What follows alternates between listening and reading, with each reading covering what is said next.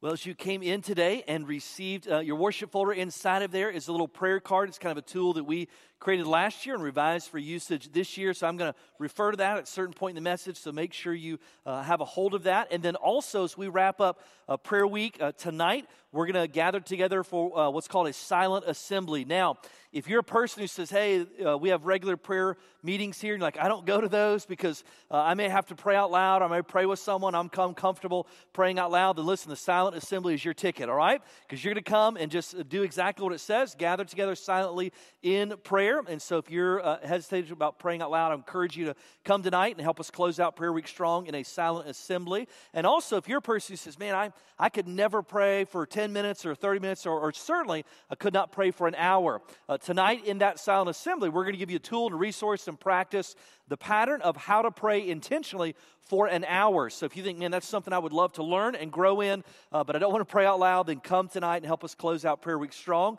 by gathering together tonight for our silent assembly. I could not encourage you enough to be here with us tonight to wrap up prayer week twenty twenty. Hey, let's do a little, uh, little survey this morning. How many of you have ever been around, had a conversation with, been in close proximity to someone who's incredibly famous? Could could be a star athlete, could be a movie star, could be something like so. Anybody been around a truly famous? Wow, more way more than the than the first uh, service, and so uh, clearly God's favors on the second service. Write that down, right? So uh, I, I've never, uh, only one time I should say, have I been in the presence of someone who truly is like an A-list uh, type of person. I had a couple false alarms, both uh, for me and then for people who are around us. Uh, one time uh, I was uh, thought, man, I've here I'm having this. In, conversation with the lead singer of Rascal Flatts. Like, he and I talking back and forth, and I just said, this is incredible, it's incredible. And then I realized it was just Pastor Kyle, and we were in a staff meeting, right? So a lot of people are like, he looks like him, he sounds like him. And so, uh, but then uh, we've had other false alarms. This has happened probably three or four times uh, in the last twenty plus years uh, where we have gone somewhere and someone thinks that Tasha is Reese Witherspoon. So if you've ever seen my wife or met my wife, she's uh, she's on stage. Sometimes she's uh, leads on our worship team a little bit. She's she's really you know, short, and so um, so she has a resemblance to Reese Witherspoon. And uh, there's been a couple times we've been out. Someone literally thought she was Reese Witherspoon. One time in the drive-through, the lady would not let her leave because she kept saying, "I know it's really you, and you're just trying to fool me. I know it's really you." And so I told her, I was like, "You should sign autographs and get some, make some money off this thing, right?" And we'd give it all to missions. I just want to say that if she did that, we'd give it, be used for the Lord, right? It's not, not shady at all. One time, I've been in the presence of someone who is truly world renowned. Uh, a few years ago, uh, Pastor Chris and I were at a conference in Virginia, and uh, there was a long break in between the sessions in the conference, and uh, so he and I are both history buffs, and I said, hey, we're not that far from Thomas Jefferson's house, Poplar Forest, and I said, let's drive over there. I said, I've always wanted to see it, man, it's just incredibly cool, and so so we drive over to Poplar Forest, and, and we're just kind of hanging out, and we, we you know, you got to take this little tram up to the where the house is at, and so we get up there, and uh, there's this long kind of sidewalk to get up to the house. It's probably Uh, literally like this sidewalk all the way to the back of the room. It's a long sidewalk to get up to Poplar Forest. And so uh, I'm kind of there. Uh, Pastor Chris is behind me uh, a little bit. And so I'm getting up there. I'm kind of looking up ahead of the house, you know, kind of looking at it. And I start to see this um, elderly person like c- come around kind of the corner to get on the sidewalk in a wheelchair. And so uh, it isn't until they come get directly in line with me that I realize that all these people from the left side and the right side start filling in behind them and beside them.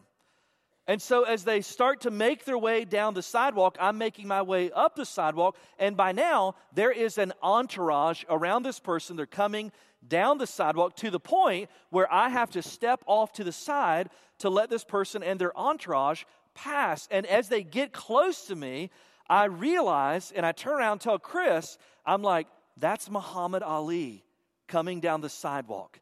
And he responds to me with all the love and compassion the pastor would have, you're an idiot. No, it's not. And then I turn back around, and he gets up next to me. He says, that's Muhammad Ali coming down the sidewalk. I'm like, I know, right? And so I try to get close to him. His security's like, you know, kind of checking us, you know, like out of the way, out of the way. They're like, we can we can we introduce ourselves? The security guy's like, absolutely not. Leave Mister Ali alone. He gets into a vehicle. They usher him over there, entourage him. We're like, hey, can we get a picture? He's like, absolutely not. Do, you know, you can't do any of those kind of things. So, so I was truly in the presence of someone who's one of those famous people who's ever walked the planet, and I could not even stand on the sidewalk with them, let alone get a picture of them from like twenty or thirty feet away. Now contrast that to Matthew chapter eight, when the greatest outcast who'd ever walked the planet in that culture has an encounter with the King of Kings, God in the flesh, Jesus Christ himself. Would you uh, take your Bibles, your phones, your tablets, and turn with me there to Matthew chapter eight for a message titled, How to Approach Jesus, as we wrap up Prayer Week twenty twenty.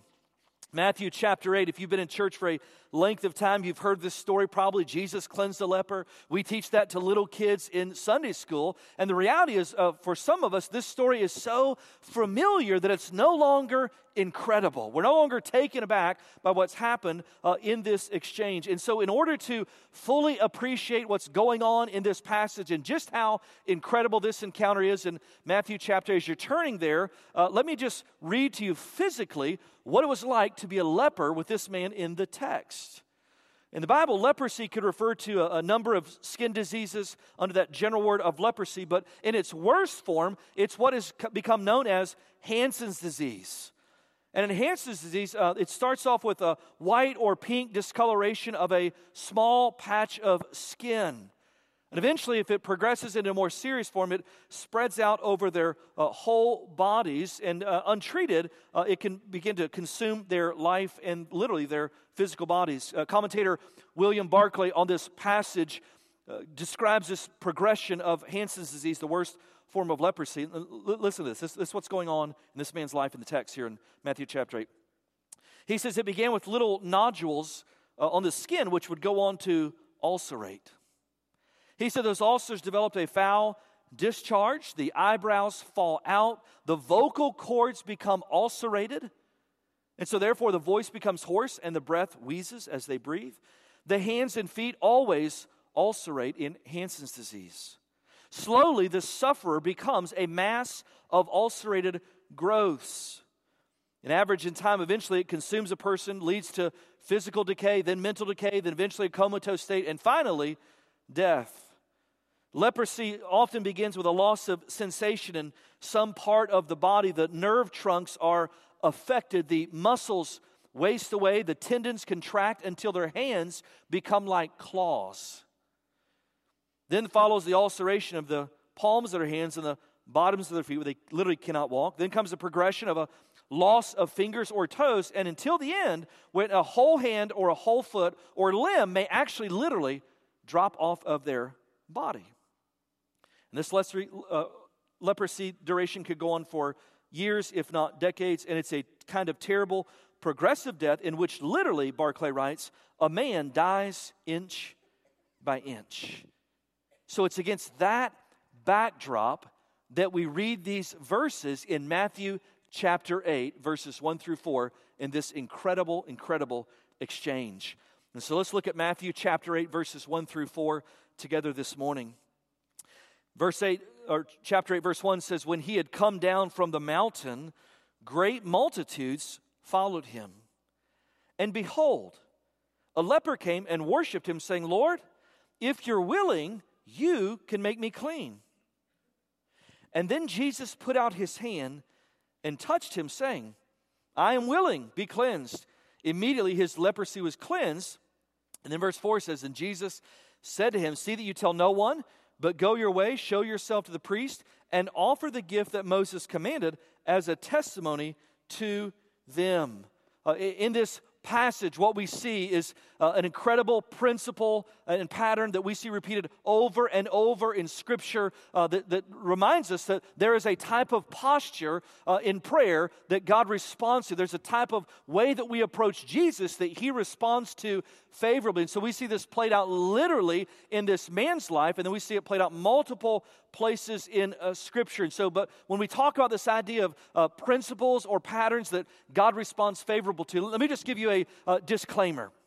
Well, what we are not doing is a uh, listing out or teaching out a formula that strong arms God into doing what otherwise he would not do. So in other words, Lord, if I do this and do this, you know, see this in the scripture, then then you have to do this. I'm, I want you to do something that you normally would not do, and you have to do it because I'm following this pattern or principle or formula. Listen, if, if that were true, then we, not God, would be sovereign.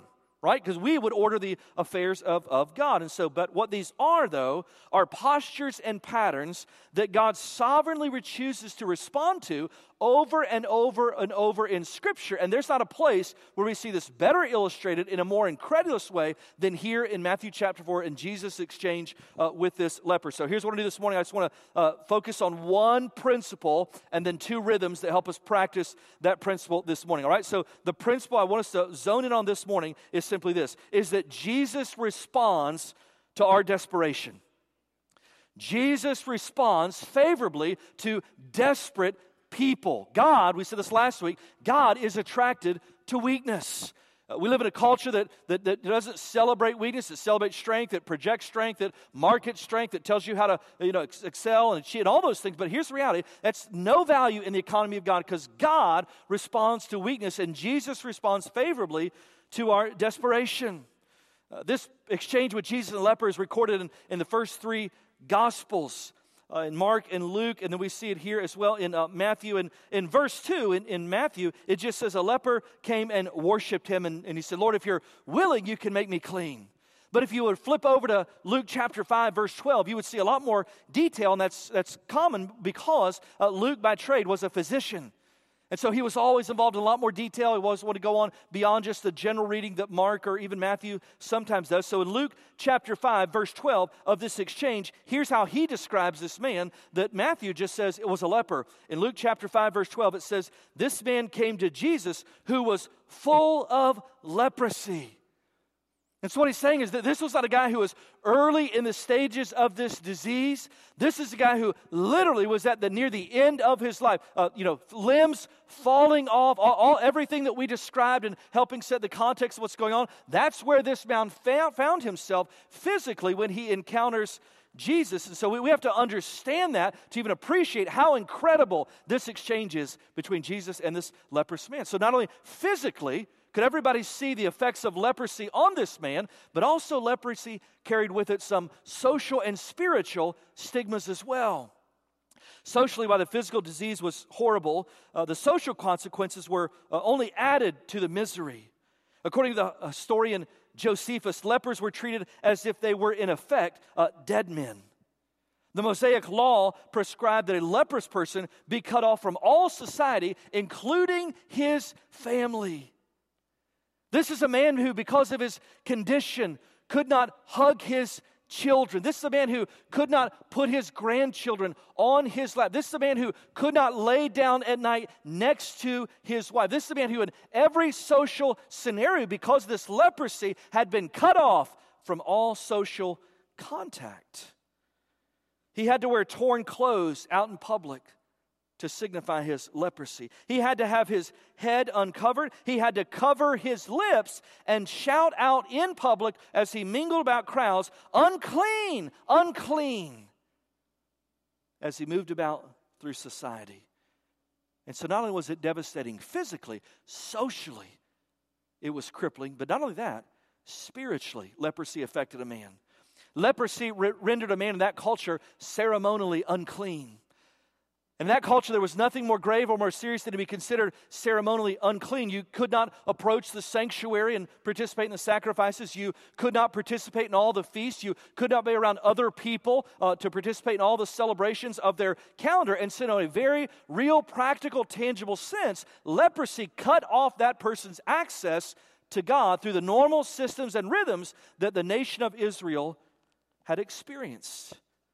And then even if, by miraculous, this man was healed of leprosy, which almost never happened, he had to go through an extensive purification ritual process that until he completed it, he could not re-enter society socially or spiritually. Look at verse four. That's what Jesus is describing. He knows the custom of that day. Verse four in chapter eight says this, and Jesus said to him, see that you tell no one, but go your way, show yourself to the priest, and offer the gift that Moses commanded. So why would he show himself to the priest? Because he had to go through the priest and have this whole purification, uh, long, drawn-out process before he could even re-engage in the society socially and spiritually.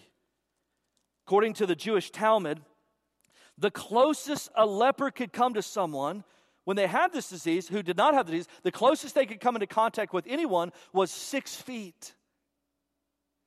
And so as this man moved about crowds, a, a six-foot radius would be around him as people would part ways. And listen to this, if the wind was blowing, the distance extended to one hundred fifty feet because they were afraid whatever this man had, as the wind blew, it might carry it and other people might be affected. So when the wind was blowing, a one hundred fifty-foot radius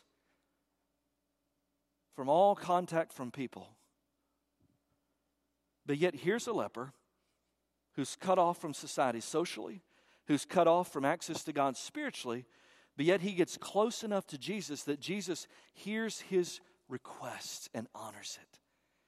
The punishment for violating these expected standards if you had leprosy was public flogging.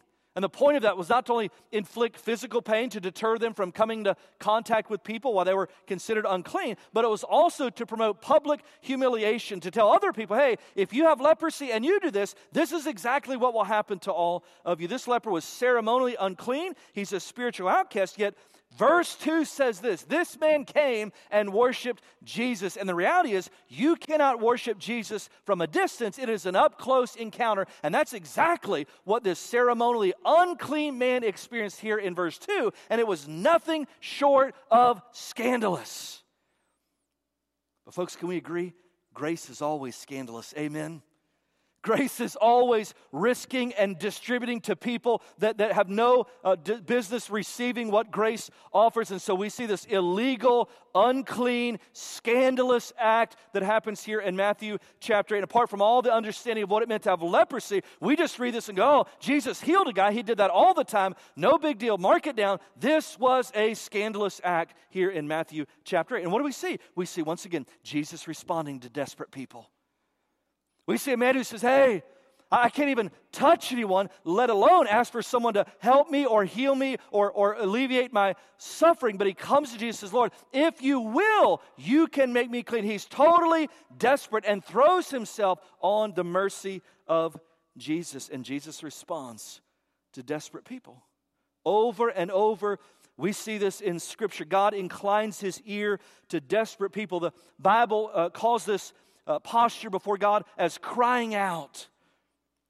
Coming to the place like this man in Matthew eight where you're totally dependent on Jesus for, for everything you need, totally desperate for God to move in your situation. And so Scripture describes this as crying out. Uh, we learned last week in James chapter four that God resists the proud, but he gives grace to the humble. And that's the humble posture this man has. He's humbly coming for the Lord and saying, I have no hope apart from you. He's crying out to Jesus to do something that only Jesus can do. And over and over again, we see God responding favorably to that. Uh, let me just consider the following in Scripture. We see Peter sinking in the waves, and Jesus doesn't rescue him till when? Till he cries out in total desperation. We see a woman pleading with Jesus to deliver her demon-possessed daughter until she comes to a place of desperation. Jesus does not respond. We see the entire book of Psalms filled with people crying out for desperation. And until they come to that place, God does not move on their behalf. But once they come to that place, God responds. Listen to these Psalms. Here's just a few. Psalm chapter fifty, verse fifteen. Call upon me in the day of trouble. I will deliver you, and you will glorify me. Psalm thirty-four, seventeen says this. The righteous cry, and the Lord hears. That and there means cause and effect. As I cry out, the Lord inclines his ear and delivers them out of all their troubles.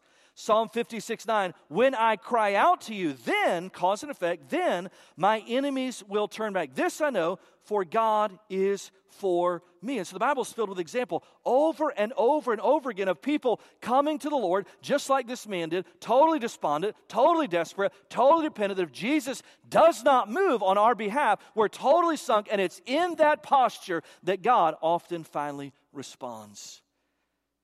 So I'm not totally convinced of that. Let me just rattle off some more passages. First Kings chapter seventeen, Elijah cried out and God revived a dead child.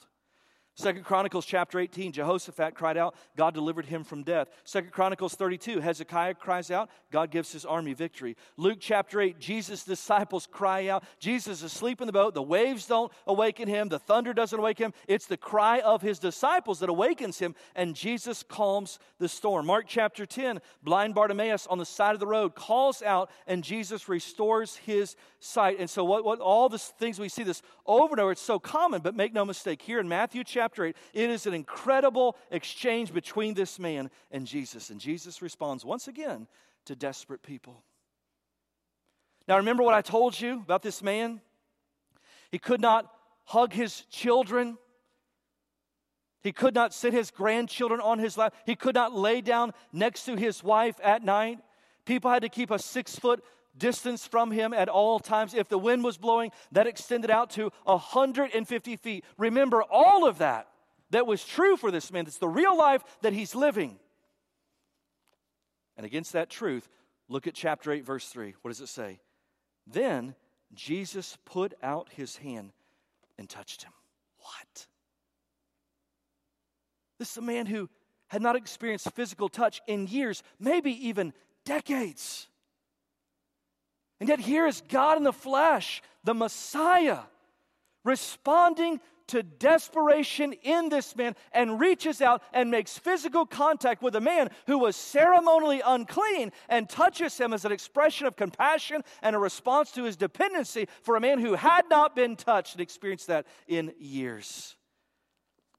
And that's how powerful this exchange is. That Jesus responds over and over and over and over again in Scripture uh, to desperate people. And often we see in Scripture, God does not respond until we come to a place where we're totally desperate, totally despondent, totally helpless, and we cry out. And when we do, God inclines his ear to us. Now, if you're sitting here and thinking, hey, I've been coming here for a little while on this idea of desperation, dependent prayers, I feel like it's something you guys keep teaching on back over and over again. And the reason it feels that way is because we are. Uh, every now and then, Tasha will uh, call me at work. I'm in the middle of something, and uh, she often asks, what are you doing? I was like, I'm just sitting here praying for you, waiting for you to call. It's odd that you would call at this very moment, right? That's what I tell her first. And, uh, you know, she'll, she'll get this conversation. I'm in the middle of something, and she'll say something along the way. She'll say, I kind of feel like you're trying to hurry me off the phone. And I said, well, the reason it feels that way is because I am, right? That's right. She's like, I knew it. And so if it feels like, oh, that kind of feels what's going on, you're teaching us desperate prayer, dependent prayer, we keep going back to that, keep going back to that. The reason it feels that way is because we are. And let me tell you why we keep hitting on this theme, why I want to touch on it again as we wrap up prayer. Here's why. We're in a great season in our church. God's doing some incredible things in our church. We're grateful to God for it. But let me tell you, there's two dangers in this season. One is disunity. I've been here uh, ten years, and uh, no disunity, no, no, and that kind of stuff, all those kind of things, right? And so here, here's the other one, though, uh, is a lack of dependency upon the Lord. When I got here uh, ten years ago, the church was in a bad place and going to get foreclosed on. Literally hundreds of people had left the church, and the church was absolutely desperate. And now the good thing about that is, is we become dependent on God for everything, right? I remember when I got here, someone said, hey, what's your vision? I said, we're going to see if God can build a church based on prayer and the word. I said, because that's the only thing we can afford, right? That's, that's just kind of the place we were in. And so let me just share with you some stats and why I think this is such a dangerous place for our church to not be desperate and dependent as we were uh, ten years ago. So let me, ju- let me just share some stats with you. So uh, October of two thousand nine, so a little over ten years ago, I had my first in-person interview with Liberty Heights Church and, and their search team. And I remember asking them at that point in time, I'd you know, driven by the church, I lived in the area, so I knew it was a big church. And, and I said, hey, I said, I know you guys have struggled. I said, um, how many people were at your church last week? And they said, about three hundred thirty. And I said, well, when you add in the kids and the nursery, I'm like, what's the total? No, no, no, three hundred thirty is everybody and four geese in the parking lot. Like, dude, that, that's everybody, right? I went back in, in October of two thousand nine. Uh, when I first had this interview, the average attendance that month was three hundred sixty-nine people in total attendance. Uh, contrast that last Sunday, our total campus attendance last Sunday uh, was one thousand two hundred sixty-six. Uh, over the past ten years, uh, our budget has grown by over a million dollars uh, in ten years. Uh, when I got here, there were four of us on staff. Uh, this year's budget, there's position uh, funding for twenty-five people on staff. Uh, some, I think next August, uh, we'll have hit the five million dollars mark in debt reduction. Uh, come next, so, so listen, so, so here's what I can say with total integrity. We are more resourced than we've ever been to take the gospel further, faster. And also, I can say this with integrity, we're in a dangerous place. You know why? Because an increase in resources often leads to a decrease in dependence, and God only responds to dependent, desperate people. We see over and over and over and over again in the Scriptures. Can I just say this? Uh, God has resourced and blessed us, and I'm grateful for that. But here's the deal. Listen, we're the leper in this story. That's us. That's how Jesus found us, unclean, outcast, couldn't get access to the Father. And he brought us in and reached out and touched us and brought us close as we worship. And all, listen, and we're still there, just as desperate, just as the, never forget, no matter how many resources we may have, we are just as desperate as this man. You and I are the lepers in this story. And so an increase of resources that we've had last ten years often leads to a decrease in dependence, and that's dangerous. So there's some church stats that may lead us to less dependence. Let me give you some community stats. Uh, just a little demographic study. Within a five-mile radius of our church, twenty-five percent of the households have a net worth of greater than one million dollars. Of that twenty-five percent, uh, fifty percent of them have a net worth of greater than two million dollars. The median household income in our zip code is one hundred fifteen thousand dollars compared to the national average of fifty-five thousand dollars. The, the rate of college graduates is thirty-one percent compared to the national average of uh, nineteen percent. So, so in a quick uh, glance, you can see we're, we're ministering in an area that has an abundance of financial and educational resources. So, so on one end, we shouldn't feel guilty that God has providentially placed us in this nation, prosperous, all those things. On the other hand, we should also realize that if God has prospered us, it's to raise our standard of giving, not just our standard of living. So, so don't fall prey to those two extremes, uh, but here's what we should also realize in light of those stats. An abundance of resources often leads to a decrease in dependence on God. And we're in a community that's well educated and well compensated, and so therefore we have very few tangible needs, and when we're not needy, we're no longer dependent, and if we're not dependent, guess what? God doesn't respond. God doesn't respond. And so that's the danger for us collectively. That's the danger for us uh, individually. And make no mistake, we're the leper in this story.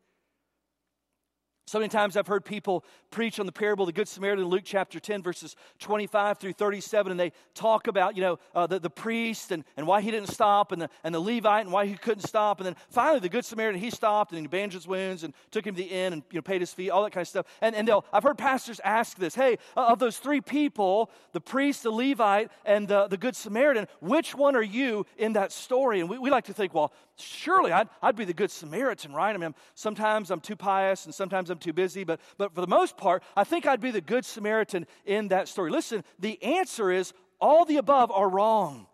In the parable of the Good Samaritan, we're the person half dead on the side of the road until Jesus, the Good Samaritan, comes and rescues us and finds us when we're helpless and hopeless, binds up our wounds, puts us in the inn, pays the bill, and says, hey, if the bill grows, here's for tomorrow's sins as well. We are the person dead on the side of the road. We are the leper in this story. And no matter if our resources go up, our dependence cannot go down because God responds to desperate people. And so let me ask you a question. In what area of your life are you desperate for God to move? Listen, in our, in our affluent culture, in our listen, you know what we think a trial is? Is on a morning like today, our seat heater doesn't work. And I'm not saying that's not serious, amen? I'm just, I'm, that's, right? But we live in the most prosperous country on the earth. We shouldn't feel guilty that God's providentially ordered that. But on the other side, it, listen, an abundance of resources can lead to a decrease in dependency. So let me ask you again, what in your life are you desperate for God to do? Where in your life are you desperate for God to move? And it may not be even for your own needs. It may be for the needs of someone you love, but mark it down. God inclines his ear to desperate people. Jesus responds favorably to lepers. And that's who we are in this story. One writer said this, your prayers will not mean anything to God until they mean everything to you. Let me repeat that. Your prayers will not mean anything to God until they mean everything to you. And so that's the only principle I want to, want to teach you this morning, is that God responds to desperate people, that Jesus in, responds favorably to desperate, dependent people like this man in Matthew chapter eight. And an increase of resources often leads to diminished dependency. Now, let me make a little confession. When I first started preaching, I was uh, twenty-five years old. And I just want to say this. I was unusually wise for twenty-five, in case you're wondering, all right? That was not true. But when I was first preaching, I thought um, the, a great sermon was people left feeling guilty and convicted, right? Like uh, back with my first church, you know, you would stand at the back and, you know, pa- you'd stand, pastor stand at the back door and, you know, all the people would come and, and greet the pastor, shake his hand, shake his hand, shake his hand. I thought, listen, if no one could make eye contact with me, I preached a great sermon, right? They're shamed. That's why you should never hire a twenty-five-year-old pastor, right? But then I realized, you know, somewhere along the way, last twenty years, that there's nothing wrong with challenging people spiritually, but people should not leave feeling guilty. They should leave feeling equipped. Like, hey, you've challenged me and I need to be challenged, but help me. Li- here's, here's what I realized. The people I were yelling at early in my ministry were the ones voluntarily actually showing up, assuming like, hey, I'm here to grow, right? And so uh, I'm just assuming that's you, that you got up this morning and, and got dressed and combed your hair. Some, most of you combed your hair, right? That you're here because you're like, hey, challenge me, but help me grow, equip me so that I can live out of these truths in a more biblically faithful way. So, so here's what I want to do the last few minutes together. I just want to teach you very practically what it looks like to develop a pattern to grow independent prayer uh, in, in, in the scriptures, okay? So here's what I want to teach you, uh, super, super practical, right? So uh, in your little uh, prayer card that you uh, got there, on the back of that is two verses to meditate on. So if you just pull that out and look at that, on the back of that, the first one, the morning meditation, is John chapter fifteen. Apart from you, I can do nothing. Talk about dependent. Lord, if I don't spend time with you today, if I don't have your presence today, I can't do anything of spiritual uh, power. I can't do anything of spiritual profit. I can't make any spiritual progress. Lord, I'm totally dependent on you. I'm meditating on that truth this morning. That's dependency. And the second verse, Galatians chapter five, the fruit of the Spirit, guess what that's meant to do? To teach dependency as well. You should sit down every night, and when you lay your head down, say, Lord, search my heart. And which of these, Lord, are not present in my life? And then just say, God, I'm totally dependent on you to change my heart so that my life looks like these uh, attributes and fruits here in Galatians chapter five. And Lord, only you can do that. My heart's prone towards sin and selfishness. So, Lord, I'm dependent and desperate for you to produce the change in my heart where my life looks like these verses. So you start off your morning dependent. Lord, apart from you, I can do nothing. You end your day saying, Lord, I can't, I can't do these things. Galatians five, I can't produce this. I need you to work. I'm dependent on you, Lord. That's how you should start and end every day, total dependency on the Lord Jesus Christ. What about in the middle, though? What about in the middle in your day? Let me just teach you two rhythms of dependent prayer to grow in, uh, very practical. Number one, uh, drawing away.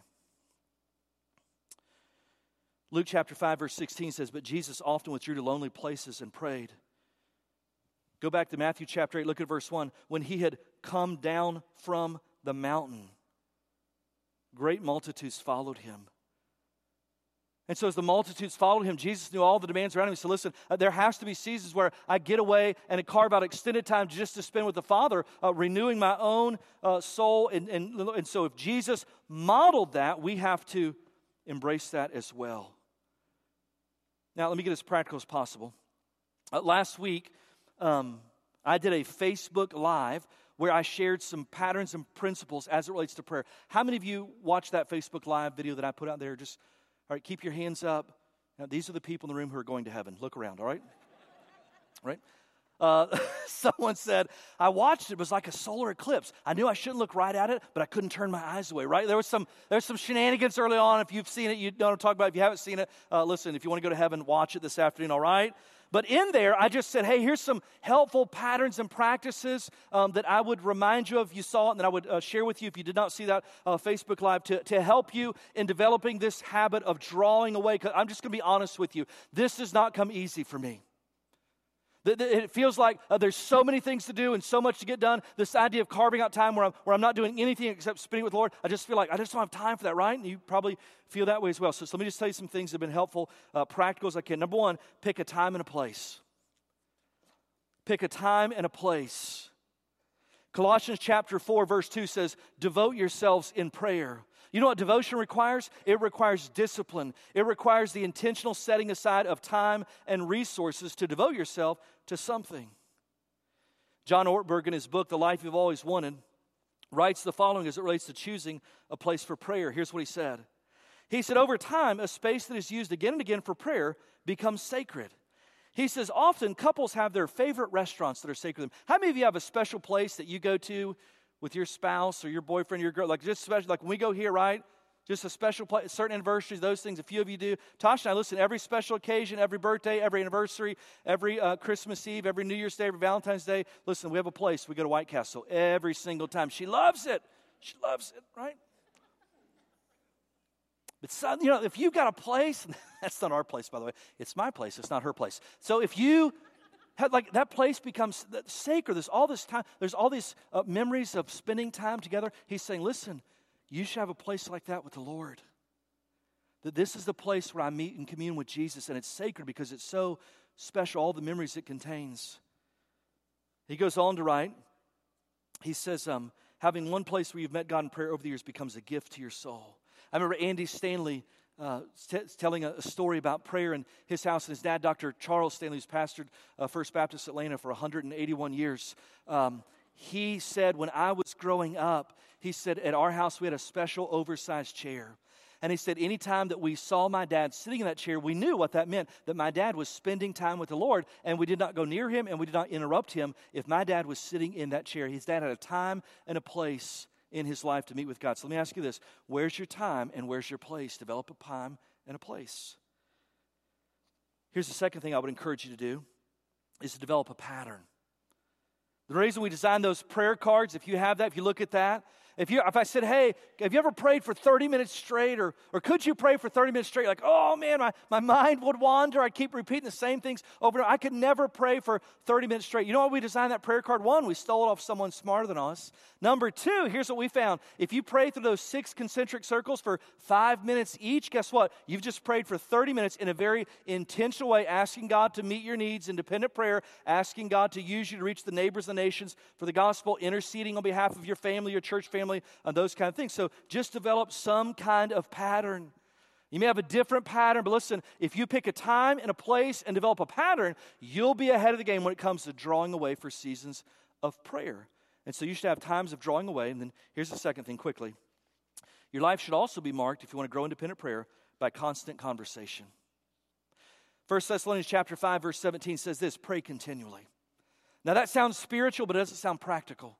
So how do you do that? Here's the reality. You just simply, as you're going about the day encountering situations, as you're going about the day worrying about things, take those things you're encountering, take those things you're worrying, and stop worrying about them, start praying about them. Prayer is the antidote to worry. Did you know that? Worry says, Lord, I, I can't, and I, and I know I can't, so I'm worried. Prayer says, God, but I believe you can. Several years ago, Christianity Today produced a list of books, the, the one hundred most influential books ever written uh, for, for Christian audiences. And number one, if you just read these books, like I've, I've read so many of those, there's so many classics, C S. Lewis, I mean, just all these incredible books. Number one on the list was a little-known book called Learning Conversational Prayer by Rosalind Rinker. Never heard of it. So it's the number one most, here's what she wrote. She said, conversational prayer is that quiet time. We allow the child within us to meet with Jesus and talk with him about everything in our lives, the good, the bad, and everything in between. And so if you want to grow independent prayer, guess what? You've got to carve out time away with the Lord. But you also should have a pattern of just going throughout your day in conversational prayer with Jesus, saying, Lord, I'm encountering this situation. I'm entering this relationship. I'm entering this, whatever this situation is. And Lord, I cannot do this. I'm totally dependent on you to work in me and through me in light of all these things I'm encountering. And if you do that, guess what? You'll grow in your dependency on the Lord Jesus. Because prayer is openly saying, I can't, but I believe that God can. And you know what we see in Scripture? God responds to desperate people. God is attracted to weakness. And so let me close this prayer week by reminding you one more time, your prayers will not mean anything to God until they mean everything to you. Would you bow your heads and close your eyes this morning?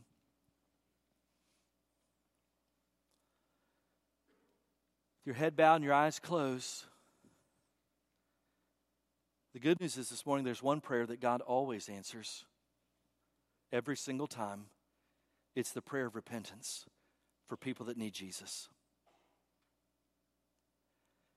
And so I'd ask you this morning, your head bowed, your eyes closed, a very important question. That question is simply this. What are you trusting in for the forgiveness of your sins? And if you're trusting in your life of good works and your morality, then basically what you're saying is this: God, I'm independent. I don't need Jesus' help to get to heaven. And the problem with that is this: Jesus responds to dependent people. Jesus responds to desperate people who say, I need you for the forgiveness of my sins. I'm throwing myself on your mercy. So let me ask you again, what are you trusting in for the forgiveness of your sins? Are you dependent on Jesus and Jesus alone? And if the answer is no, or I'm not sure, here's the good news of grace. You can throw yourself on his mercy today. And Jesus will respond to you just like he responded to this leper. He'll reach out and receive you, and extend his unconditional love, and cleanse you from all of your sins. And so if that's you this morning, would you pray and receive Jesus Christ for the forgiveness of your sins? Would you cry out and say, I'm desperate to have my sins forgiven. I'm totally dependent on Jesus Christ and what he's done on the cross for me. I'm denouncing all my good works, all my morality. And I need Jesus this morning. Would you pray that? Jesus always responds to a prayer of repentance. For those of you who have received Jesus Christ, you've been walking with him. Heads are bowed and eyes are closed. I just want to ask you so that I can pray with you and encourage you. I wonder how many of you would say, I have a situation in my life where I am desperate for God to move, for God to work. Maybe for your own life, it may be on behalf of someone else, but you're at a place where you're saying, I am desperate for God to move in this. I'm totally dependent on him to do something. If that's you, heads are bowed, eyes are closed, I just want to pray for you. Would you just raise your hand and say, that's me. I've got a situation in my life. I'm desperate for God to move. Yeah, lots of you. Lots of you. God bless you for your honesty. Can I just pray for you as a way to encourage you this morning?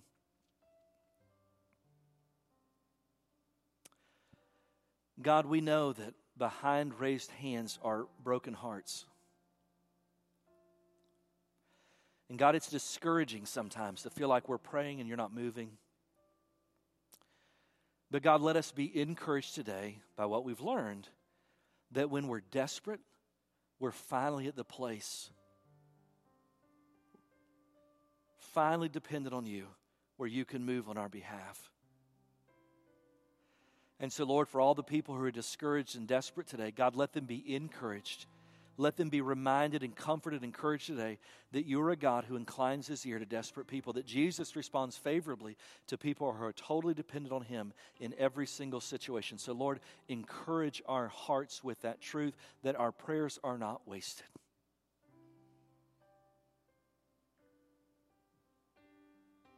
And, God, we're grateful that you saw us broken and unclean and desperate. And in your mercy, you sent Jesus on our behalf. And so, God, let us be a people who always remembers that you are attracted to weakness. And, God, in our broken times and places in our life, those are the times we can truly encounter your favor. And so, Lord, encourage us and comfort us with that truth as we move ahead this week. We pray that all in Jesus' wonderful name, because we can. Amen. Well, if you're here this morning,